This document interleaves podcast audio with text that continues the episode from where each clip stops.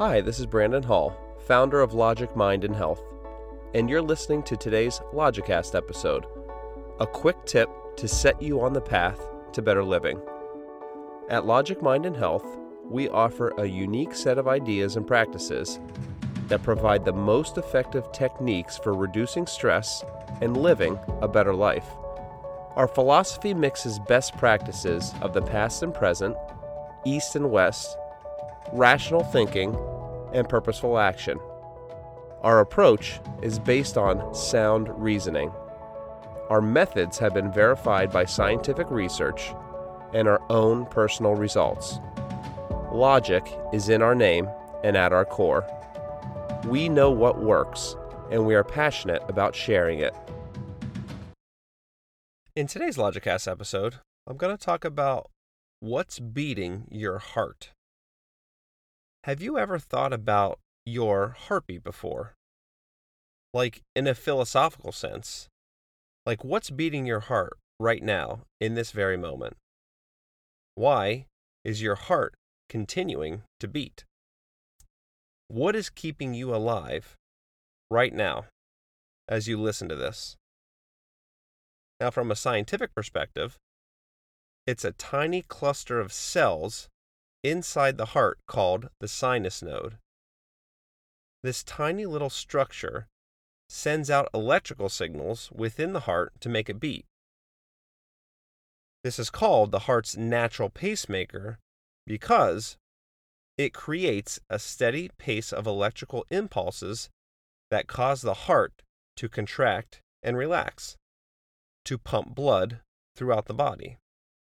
And this keeps you alive. But what is causing those little cells to keep generating electricity? What makes up that little pacemaker and keeps it going? Well, all cells are made up of molecules, which are made up of atoms, which are made up of tiny subatomic particles like protons and electrons. And those are made up of quarks, the smallest known particles in the universe. And science says that quarks are made up of energy. So, there you have it. Energy is keeping your heart beating. Energy is what is keeping you and everything in existence alive and moving. Energy is the answer to it all. Well, not exactly. Energy or for all you Star Wars lovers out there like myself, you might call it the Force, or anything within the physical universe can't be what's beating your heart and keeping you alive.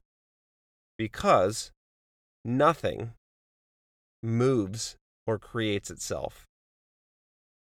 Time to put on that philosophical thinking cap. Movement is change. And change is going from a potential to an actual.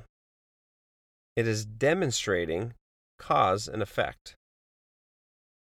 Whether it is energy, or a particle, or a cell, or a person, nothing in this universe or physical reality is unmoving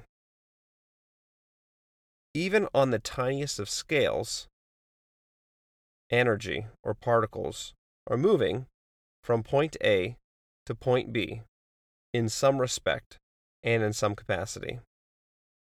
It's going from potential to actual, potentially being at point B to actually being at point B.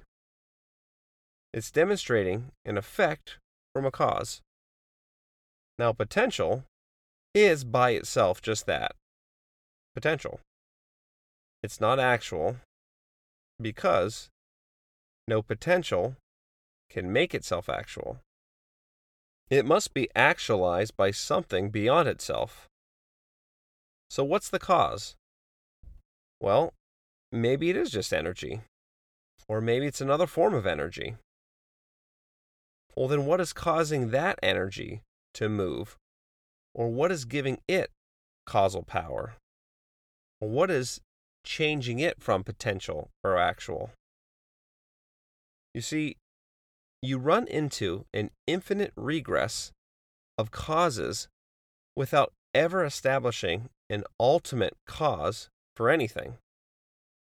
You could say that the energy is just the answer, but because the energy is always moving and always carries potential with it, philosophically speaking, it can't be the answer. The answer must lie in something that is not moving, that has no potential, and that has no cause. Something that by its very nature is purely actual. Or else you've explained nothing.